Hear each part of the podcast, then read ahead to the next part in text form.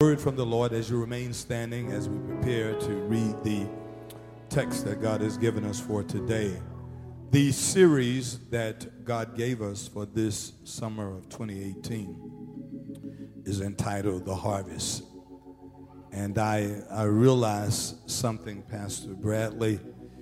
Uh, a few days ago, the state newspaper started a wonderful series of articles uh, digital. They started it earlier in the week. It was in the papers yesterday, today. An article will appear tomorrow. And it's entitled Losing Faith Why South Carolina is Abandoning Its Churches. And the article follows a national trend and looking why there are so many people who don't worship God like we used to. They don't according to the article, go to church like they used to. I thought about that and I said, that's contrary almost to what Jesus said when he declared the harvest is plentiful, but the laborers are few. And I thought about that this morning at 8. God bless us in such a way. And we did something we rarely do for the internet audience because whenever there is a negative commentary, it ought to be confronted and it ought to be rebuked with the opposite, which is positive. Amen. So, there may be in the devil's mind some people who've given up their faith, but there are a whole lot more who have not. And so I want the cameras to pan the audience. And we did this this morning, and there were 1,500 plus people here this morning. And the reason why that's important, not about Bible way, because that's not important. It's about the kingdom. And allow me to say this before we get into the word. The problem when there are scarce resources in the minds of people, Charles Darwin said this. So grateful to my Uncle Joe who made sure that Chip and I studied uh, philosophy and philosophers. Charles Darwin said something that is so true. He says, whenever resources are scarce, people will cannibalize each other. And here's where the challenge is for the church. If the churches feel like there are fewer people that want to worship, then they begin to cannibalize those that do. And the Lord said, That's exactly what I don't want you to do. Because we don't expand the kingdom when you leave another church to come the Bible way. We expand the kingdom when you leave the world to go to any church. Amen.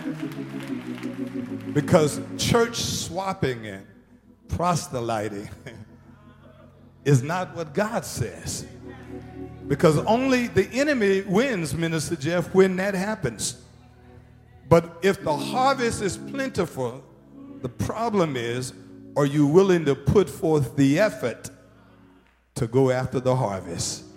And with that in mind, we invite you to the text for today, which falls right into place. Thank you, State Newspaper, for timing it so perfectly with this series.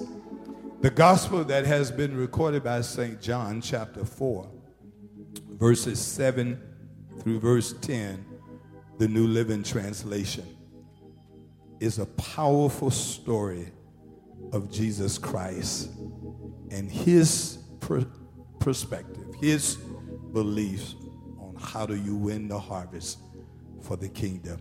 Allow me to begin reading at verse 7. Soon a Samaritan woman came to draw water. And Jesus said to her, Please give me a drink. He was alone at the time because his disciples had gone into the village to buy some food.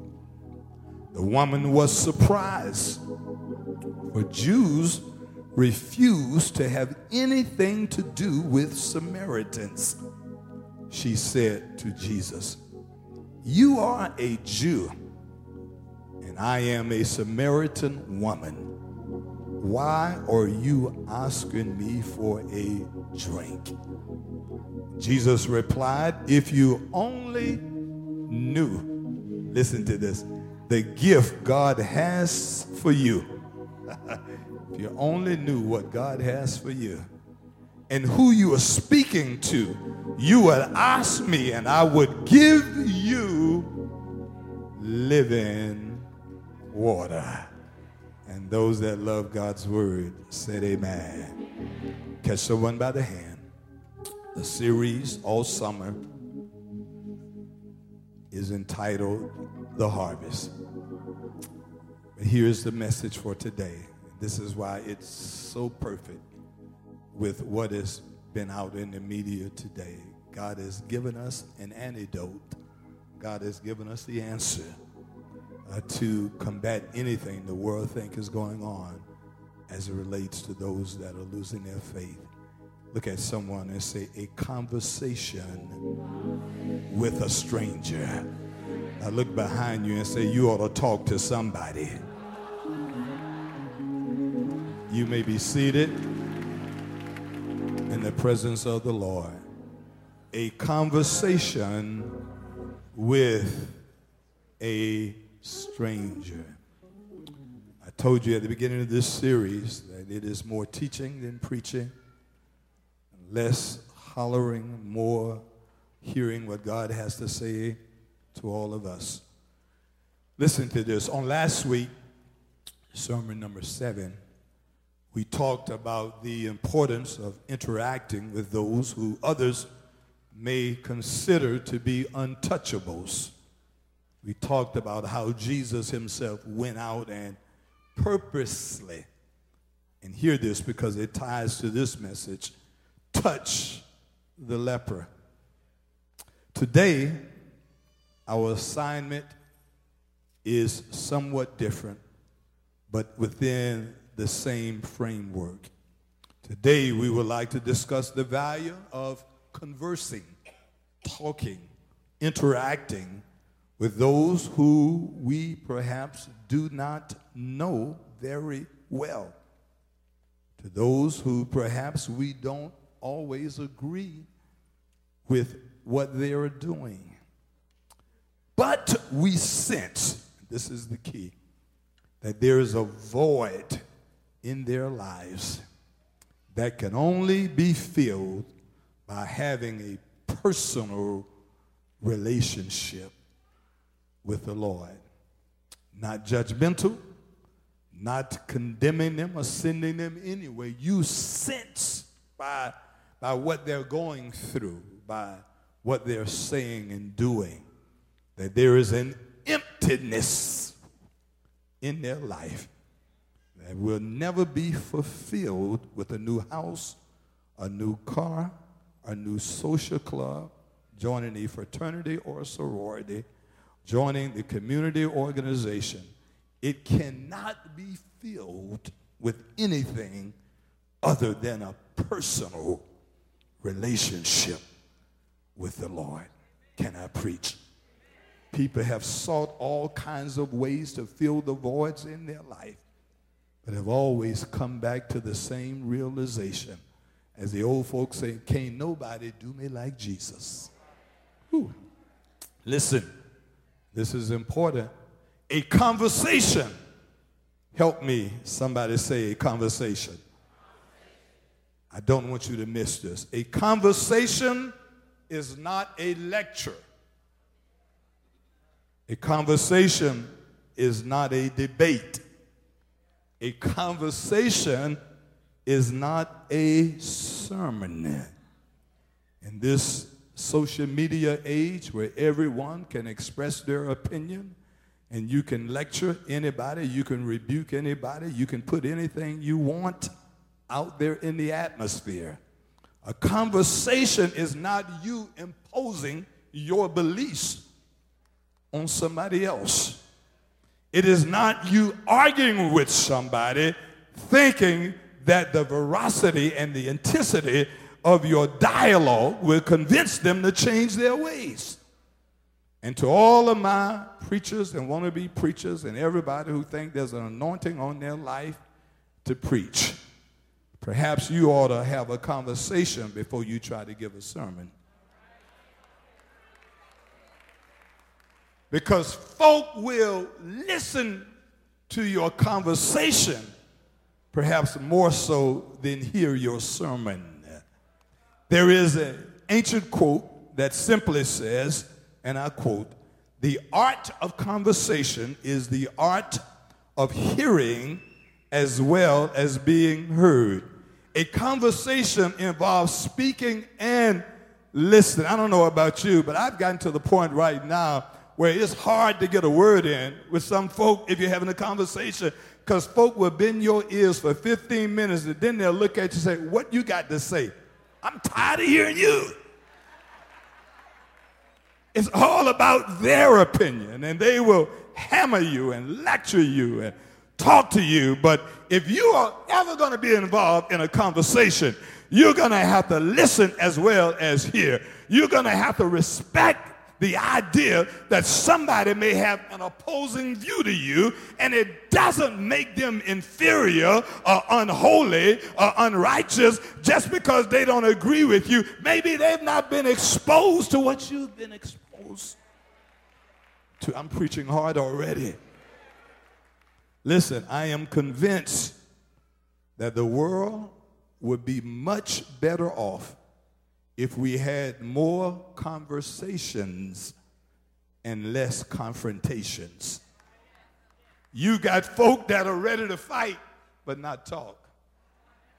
You've got folk that are ready to defend their positions emotionally and even physically if it come to it. Question is, are you willing to sit down with a humble spirit, look somebody in the eyes and have a, conver- a caring conversation with them? Uh, sometimes, oftentimes, lives are transformed with just one conversation. Ooh. With one somebody showing you caring for you, talking to you, not at you. Preach, Pastor Jackson. Talking with you, not about you. But you got a whole lot of folk that'll talk about you, but the question is, will you talk with me? Will you share with me? If you want to win somebody to the kingdom, you can't do it talking about them. You do it with love, and you do it with a conversation. In fact, if we as believers, we were willing to converse more with those that we're not so familiar with, with perhaps those that we do not believe as they believe, then I sincerely believe that there will be a mighty harvest for the kingdom if we're willing to just sit down and have a conversation. When was the last time you talked to somebody in your family as opposed to talking to them? When was the last time your conversation as relates to somebody being saved was not judgmental, pointing the finger that you need to, I'm disappointed in you, then sitting down and telling them how good God has been to you? For I am convinced that you win folk by telling them what they're missing, not making them feel bad because you are to a place where they're not. We are living in an age where folk are hungry for genuine conversations, genuine relationship. Folk have been hurt and abused and lied on and lied to and disappointed so many times that there are folk that are ready to give up on anything and anybody. But I declare on this day in 2018, the second Sunday in August, that God is good and the devil is a liar. There's some good that can come out of you. I don't care who you are and where you have been and what you have done. Is there anybody in here that know that your life is a living testimony that God can transform junk into a treasure? God can take what other folk write off and God can make you somebody. But we've got to be willing to share it. We've got to be willing to tell the story, not judgmentally, but simply tell the story about the goodness of the Lord. Listen, as we transition to the text, let us examine this wonderful example of the transformational power of just one conversation. I need to preach this. Go with me with this. In our text, and I, and I want to take my time to share this. In our text, we find Jesus engaged in a deep emotional conversation with someone who was a stranger, with a woman who, yes, had many issues. A woman who had a somewhat questionable reputation. A woman that nobody else would even talk to. We find Jesus engaged in a personal conversation with somebody about their life and about their faith. Notice he wasn't judgmental.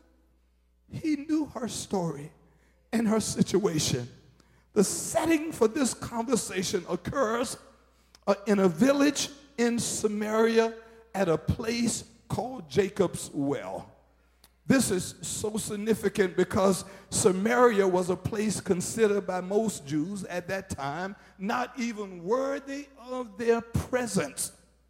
And its people, the Samaritans, according to the Jews of that day, they were not even worthy of their attention uh, they would go out of their way. In fact, according to the renowned first century historian by the name of Josephus, he writes that most Jews at the time went out of their way to avoid any kind of contact, interaction, or association with the so called, quote, despised Samaritans. Why did the Jews hate them so much? Because the Jews considered them uh, to be the product of their enemies' blood. These were their brothers who were invaded by the enemies of the Old Testament, and they produced children and offsprings, and they looked at them as the despised Samaritans. We don't want anything to do with you. You don't worship like we worship. You're not as holy as we are. You're not righteous like we are. We've got to be aware of sanctimonious, self righteous, judgmental people who think they're the only one going to heaven. I'm here to tell you that Bible Way is not only not the best church, it's not the only church. And we're like anybody else just trying to make it. And it doesn't matter who you are, you're no greater than anybody else. You are a but God testimony. And if God had not had the mercy to transform your life, some of us would still be messed up and jacked up. May I preach this? Look at somebody say, I'm a but God testimony. There's a story behind every praise that I have. And in fact, I haven't always been like this. How many of you know you haven't always looked, dressed, been like that? You haven't always showed up on a Sunday morning to worship God. Some of you are not too far removed from the bottle, from the weed, from the, from the joint, from, from the pipe, from the needle, from walking the streets. Uh, but God never gave up on you. If God can do it for you, He can do it for anyone. Look at the text. Verse 4 in the text says, indicates to us that Jesus did not adhere to this foolish tradition of avoiding the Samaritans. Verse 4, the Living Translation says, Now he had to go through Samaria. King James says, He said, Now we must go through Samaria. Why would Jesus says where everybody else went around the problem, Jesus went to the problem? I want you to know that Jesus did not stumble up in Samaria. He did not get lost and ended up in a place he didn't want to be. Jesus went to Samaria. Jesus went there because he knew there was a woman there that needed his attention. Can I preach to you? You're saved not because you found Jesus, but Jesus found you in the alleyways, in the cuts, behind the buildings, in the clubs, high barely can get up on Sunday morning, but God found you in where you were and never gave up on you. Some of you had no relationship with God and you didn't have the capacity to come to God, but he found you. May I preach this? Ah, he came to a whole lot of places. I told the church this morning, he came to some cuts, some lanes. There's some roads in our community that God found us. Sugar Hill Lane, Blueberry Hill. God found us in the cut. God found you in Yemassee and, and all kind of places like St. Stephen's. Oh, can I preach to somebody? God found you up in the cut on the sea islands. God found you where nobody else thought you could be worthy of anything. But when God gets ready to save you, God finds you on purpose.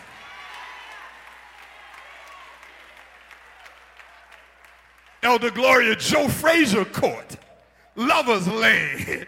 How many of you, all of us got a place, come on, in all of our communities, we got places where God found us. Places where all the uppity sedity folk did not really want to go, where, where folk wrote you off, but God. Look at you, Elder Sarah Franklin. God found you, equipped you, anointed you, made you somebody. And now you can lift your hands and say, To God be the glory. And if God can do it for you, God can go. Woo. Somebody say, But God. Jesus shows up. May I preach this? At a time and at a place where he would find this woman by herself.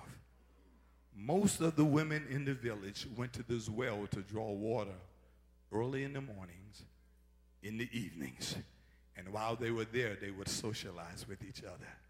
This was a gathering place. this was the place where the villagers Sychar in Samaria uh, gathered and they caught up the women's club. This is where they hung out. This is where all the pretty folk, all the right folk, folk hung out. They had things going, and they would talk about their successes. My husband is doing so well. My family is doing so well. We are so blessed. Boo Boo and She She and She Shane. I told the church earlier this morning, I got it wrong. That's the wrong kind of neighborhood. Alexandra. Uh, and, and, somebody else showed up, and they all talked about how great they were. But there was one woman that nobody wanted anything to do with.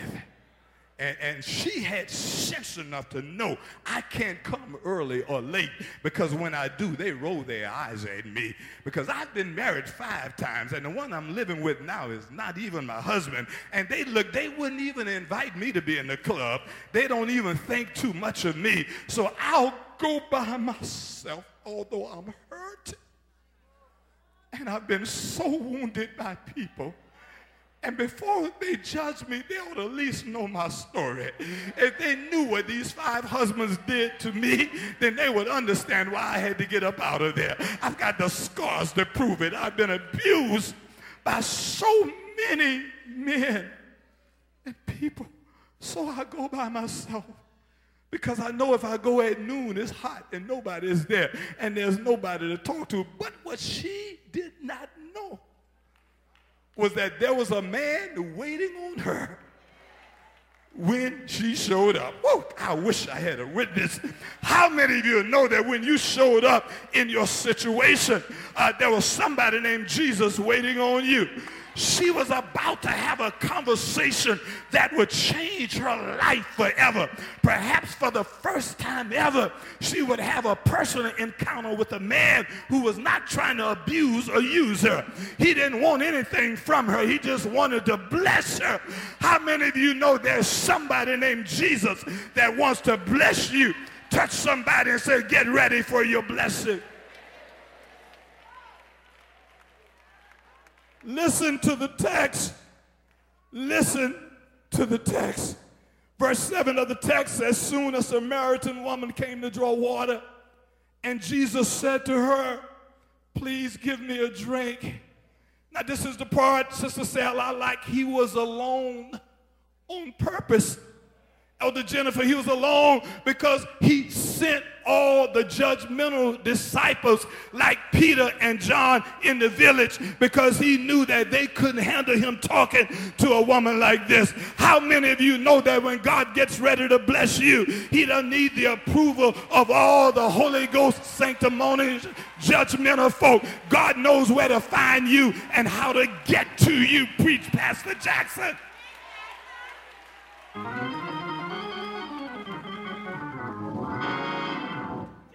She was surprised, according to verse number 9. For Jews refused to have anything to do with Samaritans. And she said to him, You are a Jew, and I'm a Samaritan woman. Why are you even asking me anything? Why would you even talk to me? But what she didn't know was that God had something for her with her name on it. Jesus says, I've got something for you. Uh, if you knew who it was that was speaking to you, I would give you living water. She said, But, sir, how is that possible? You don't have a bucket, you don't have a rope. The well is deep. Where would you get this living water? And besides, do you think you're greater than Jacob? And Jesus said, just hold on for a minute. I know you're talking about H2O, but I'm talking about something that's greater than that. Because when you drank your water, you will thirst again. But those that drank the water that I would give you will never thirst again. This woman was about to draw something that all the uppity sedity women would never get. They may have got a bucket full of H2O, but she's getting getting ready to get the water that will change her life forever. Somebody ought to pause. Help me give God a 20 second praise.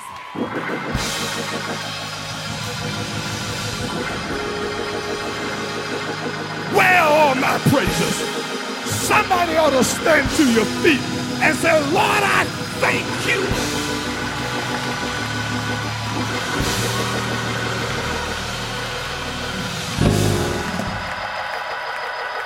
Good God Almighty. Woo! I love this text. I love this text. Mac, I can hear the, date, the late Dr. William Larkin uh, from the seminary at CIU. And Johnson, I hope you get a chance to experience this one day, who preached this text and took his time and says, did she realize the blessing she was already talking to it?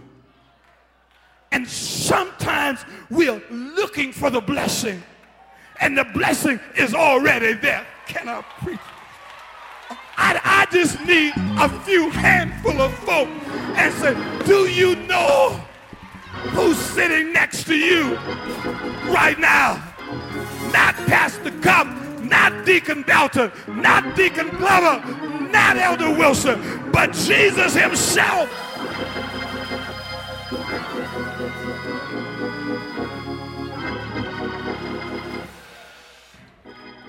Verse 14. Can I preach? I only need about 15 more minutes. Ooh, I feel something up in here. Somebody shout living water. Somebody shout something is about to bubble outside of your presence. Water in the inside. But those who drink the water I give, Jesus says, will never be thirsty again. In other words, woman, your problem and the reason you've had five husbands and working on number six is that you're thirsty.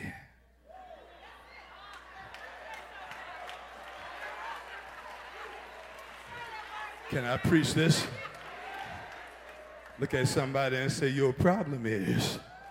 And now y'all don't judge nobody because I don't know your business. I don't even want to know your business. But look at somebody and say, Your problem is you're thirsty.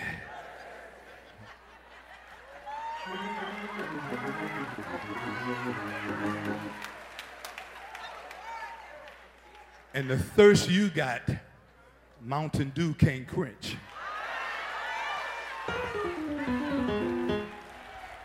Pepsi Cola can't quench. A cold brew can't quench. See, I, I, don't, I don't know what the name of liquor is because I never was a drinker. But scotch or vodka or whatever it is can't quench. Ooh, I feel like preaching. But I promised the Lord I wouldn't get too excited today, mother. But look at your neighbor one more time and say, Your problem is you've been trying to quench your thirst with all the wrong things. Another man in your life is not the answer. Another woman in your life is not the answer. Another job is not the answer. Another church is not the answer. Another friend is not the answer. The answer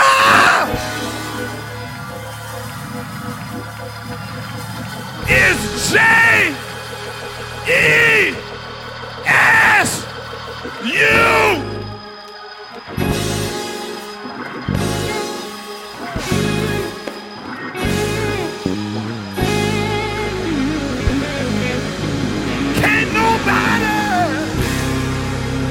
do Jesus. Can't nobody pick me up, turn me around.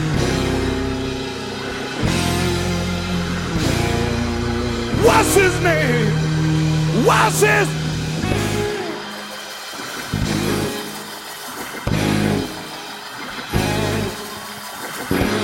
Y'all excuse me.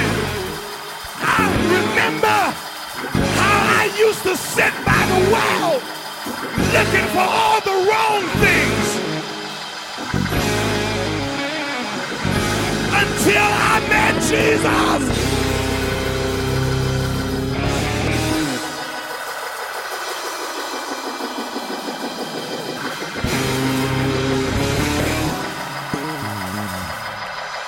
Come on, church. Look at somebody and say, get ready. He's about to fill you up. Fill me up. Let it overflow.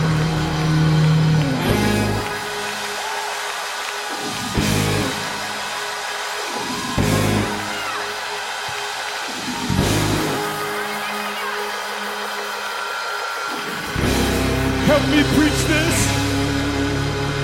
Cross the aisles and Touch somebody, say, neighbor, I appreciate you, but I don't need your validation.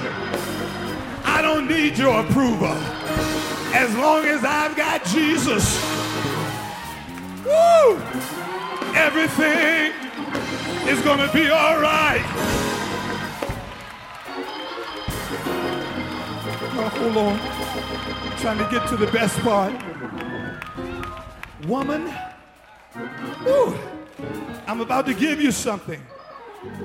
It becomes a flat, fresh, bubbling spring within them, giving them eternal life. Now, here's the difference between still water and bubbling water. Bubbling water is always fresh. It always stir up. Touch somebody, say, neighbor, late in the midnight hour, something in the inside of me allow me to make it. Can you make it? Got to move on. So she enters into I'm trying to do this because we've got a special service on Tuesday night. So she enters into this dialogue with Jesus what this text tells you, and I want all my Sunday school students to go home and read it. This woman was a theologian, and the cute women didn't even know it. For she knew about Jacob, she knew about worshiping in Jerusalem, she, she knew about the history of the Old Testament, she even knew where God says they should worship. And Jesus says, I see the pearl in you that have been hidden by the hurt in you. Ooh, somebody catch it mark. Because sometimes people can't see the pearl in you because the hurt has covered it up. Ooh, you've been so hurt that the real you can't come out.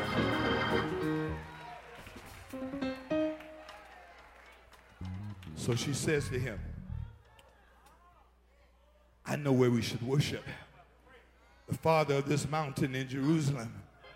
Jesus says to her in verse 23, but the time is coming. Indeed, is here right now where true worshipers will worship the Father in spirit and in truth. The Father is looking for those who will worship him that way. For here's this famous, profound, prophetic verse For God is a spirit. So those who worship him must worship him in spirit and in truth. The woman said to him in verse 25, I know the Messiah is coming. Listen to this. I, I know something. This woman was deep. She was more than just a scorned woman. See, you look at folk and you judge them by their reputation. And you really don't know who they are. Just because folk been through something don't mean they don't know something. May I preach this? Woman said, I know the Messiah is coming. The one who's called the Christ. When he comes, he would explain everything. And Jesus says something to her.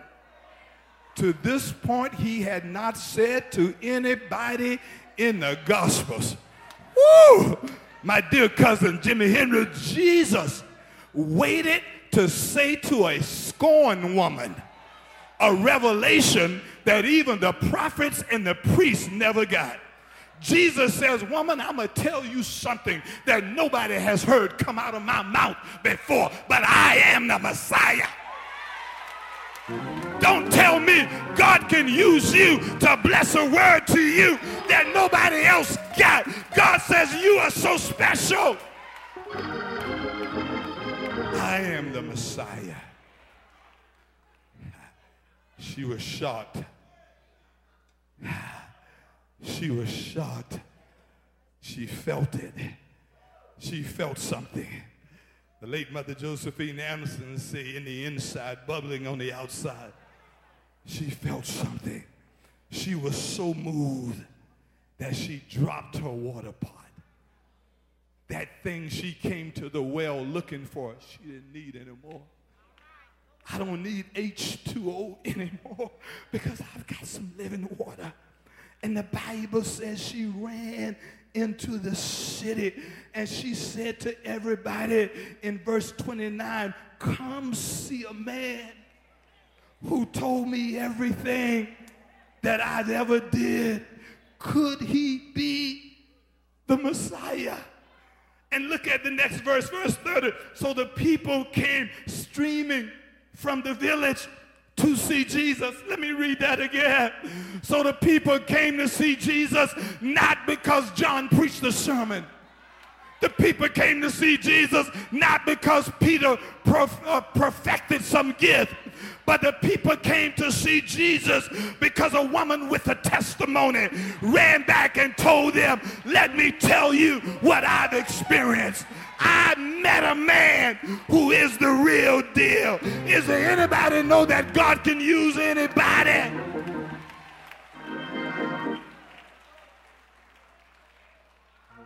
This footnote to the late Dr. William Larkin of CIU, God bless your divine soul. He said to me, Deacon Thompson, and to the class, it's no accident.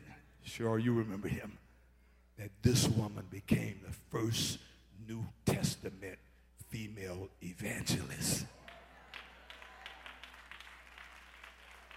Now, Mary Magdalene later, but an evangelist is one who carries the good news. She went and told everybody about Jesus. And let me leave with these verses. Go with me to verse 39 to verse 42, the New Living Translation on the board. I want you to see what God can do. God can take somebody that you don't think too highly of, and with just one conversation, God can change their life, and they can share the good news of the gospel and impact the kingdom forever. Verse 39 Many Samaritans from the village believed in Jesus. Look at this. Come on, church. Catch somebody by the hand and say, Because the woman had said, He told me everything I ever did. They didn't believe in Jesus because Peter was a great preacher. They believed in Jesus because this woman went back. When they came out to see him, they begged him to stay in their village, in the village where the Samaritans were. And look at this. And he stayed two days. Jesus stayed to a place where all the other folk would never go. Long enough for many more to hear his message and believe. Then they said to the woman, Thank you, Holy Ghost. Now we believe. Not just because of what you told us, but because of what we have heard him say ourselves. Now we know that he is indeed the Savior of the world. Somebody shout, changed. One conversation changed her life forever. If you want to impact the kingdom, you can't do it hobnobbing with folk who don't want to touch folk that need to be touched. I've got a message for every expert and every study of human behavior who thinks that folk have given up on the Lord. The devil is a liar. There are a whole lot of folk like this who needs to be changed. Stand to your feet wherever you are. Do me a favor. Before we come to this altar, catch someone by the hand and say a conversation with a stranger. Now, here's your assignment. God told me to do this this Sunday. I felt like preaching and running all around this pulpit, but God told me to hold off. Here is your assignment this week. Before next Sunday, everyone in here find someone that you can tell of the goodness of Jesus. No argument, no debate. If they want the conversation to get deep and theological, you walk away. You tell them you're not here to impress them. Somebody you know that you sense that there needs to be a change in their life. Somebody you can tell, look what the Lord has done for me. Anybody know he'll change you? Tramaine Hawkins writes these words as I invite you to leave your seat and come to the altar. A change, a change has come over me. I must confess that I have been where she was. He changed my life, and now I'm free. he washed away all my sins, and He made me whole. He washed me white as snow. Whew. Songs say he changed my life complete. And now I sit, sit at his feet. To do what must be done, I work and work until he comes. Somebody lift those hands all over this place and help me declare a wonderful, come on, put it in the atmosphere, a wonderful change has come over, has come over me. Come on, wherever you are, maybe you're interceding on behalf of somebody else who could not be here today. God can do it right now. God can do it. Come on, come on. Ooh.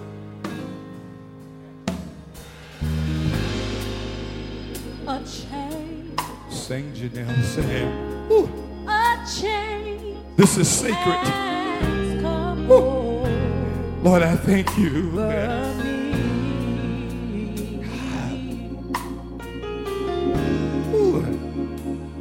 That's right. Come on. somebody else. If you're in the balcony, we'll wait on you to come down. Come on now. And now, that's right. Look at those that are coming. You've got to be willing to make a step. Yeah. He washed away Ooh, change me, Lord. all my sin. You've been looking for the right thing in the wrong places. Ooh, hey, come on. Me whole. Yeah, yeah.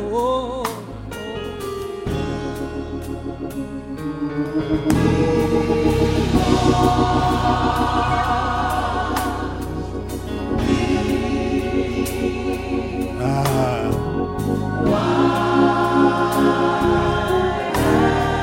All the worshipers just wave those hands. Come on.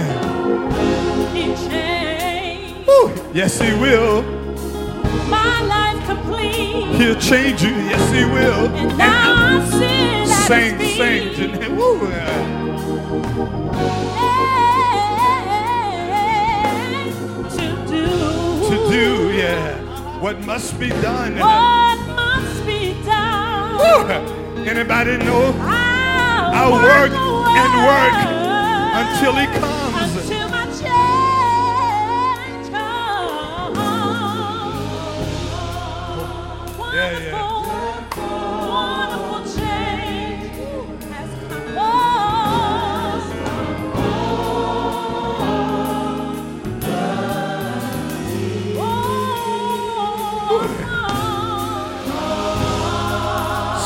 Quiet.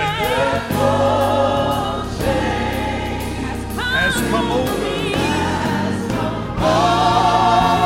Anyone that know that God has changed you, come on and worship with us. Oh, he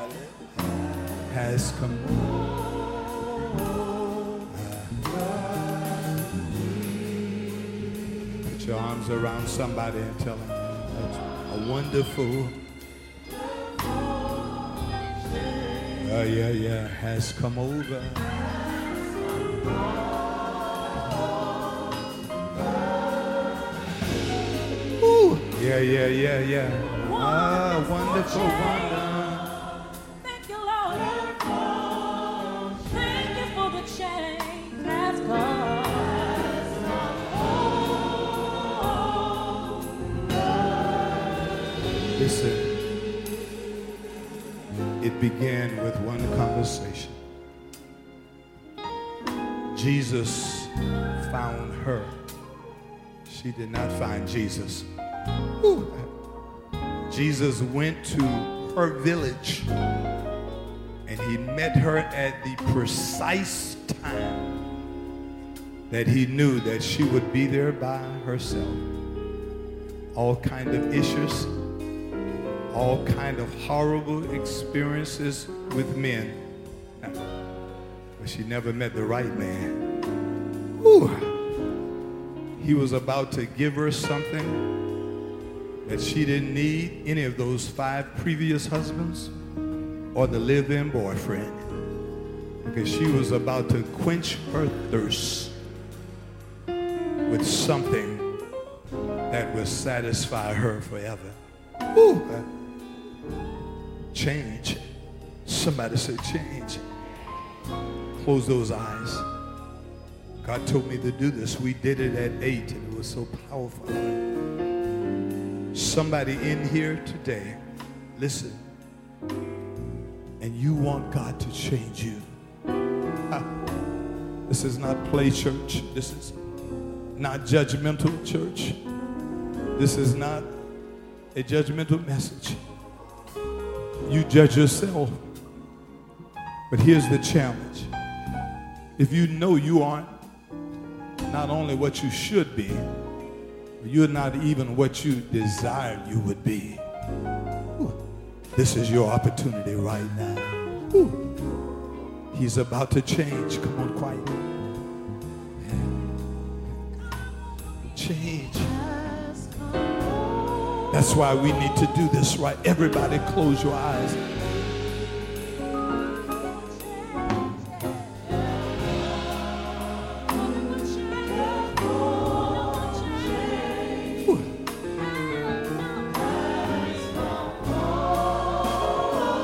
Listen. I'm going down at this altar. God told me to do this. Somebody's life is going to be transformed. God's going to take your hurt and pain and allow you to help somebody else. Many in the village were introduced to Jesus because this hurt, abused woman had a conversation. Whew. If you're here this morning and after this altar, and, and you want God to transform your hurt, allow it to minister to others, I want you to just meet me right here after we pray. Whew. We want to touch and agree that God's going to do something. If you need something in your life that another man, another woman, another job, another friend, another fraternity, sorority, another community, another church will never solve. See, here's the problem. when the problem is in you, it doesn't matter where you go. Problem will follow you. You've got to deal with you right now. Somebody's got to deal with them right now. Amen. Close those eyes. Lord, we thank you. We bless you. It is already done. This hurt woman became an instrument of evangelism. Whew. Maybe Dr. William Larkin was right. Maybe she did become the first female New Testament evangelist because she went into a village, said, Come see a man who changed my life. Whew. Thank you, Lord. Somebody in this worship center, somebody listening by way of radio, somebody viewing by way of internet, change them right now. Whew. They don't care what others think. This is about your relationship with them. And we declare and decree it is already done. In Jesus' name, amen. Put your arms around somebody and say, Thank God for the change. Come on, somebody, come stand with me right now. If you're here to, today, come. You, you, you want God to, to make that change in your life. Come stand. Stand at this altar right now. Anybody else? Come on, stand. Thank you, baby. Thank you. Others are coming. Look at God. Look at. Come on. God's going to take your hurt and use it to bless somebody else. God's going to use it to bless somebody else. God's going to use it. Wherever you are. Step, step out. Come stand. Thank you, young man, coming out.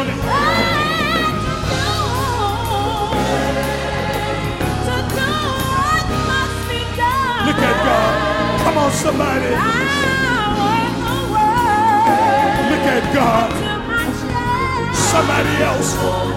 God's calling you right now. Thank you.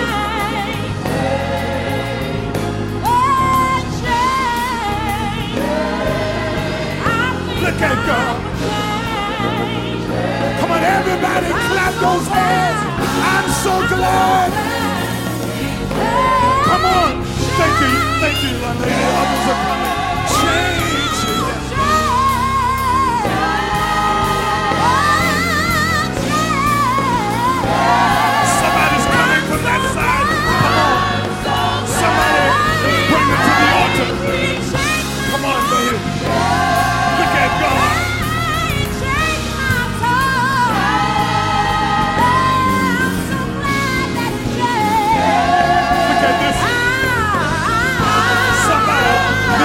Man, young, young man. Look at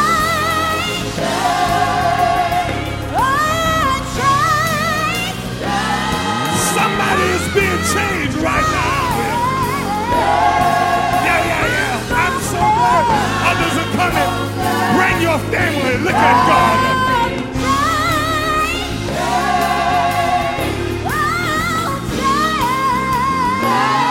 Look at God. Look at God.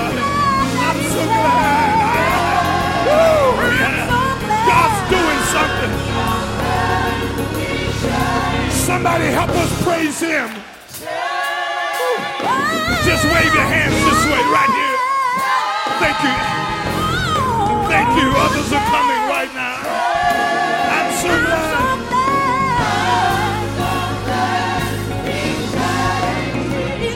nowhere where I used to be. I'm so glad. God told me to say this, we're about to go. Help me turn to somebody and say, it's not what you used to be. It's what you're going to be. And God see a pearl hidden behind your hurt. Okay. Anybody know that God's got a pearl that's hidden behind your hurt right now? Anyone else? This is a day of transformation. Come on. Somebody else, you can walk down those aisles right now. Yeah. Clap your hand as we take these in the back. Come on. Help us celebrate what's God's doing.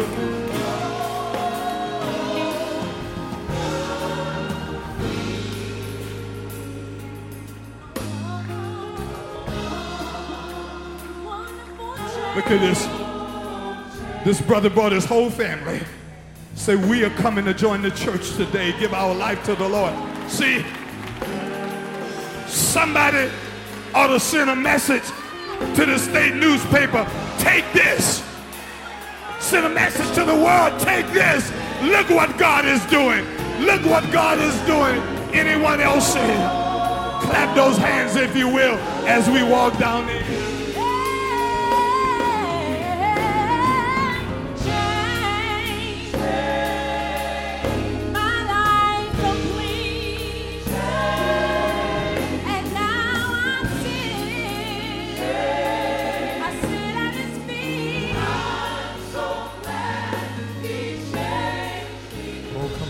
God a praise. A wonderful change.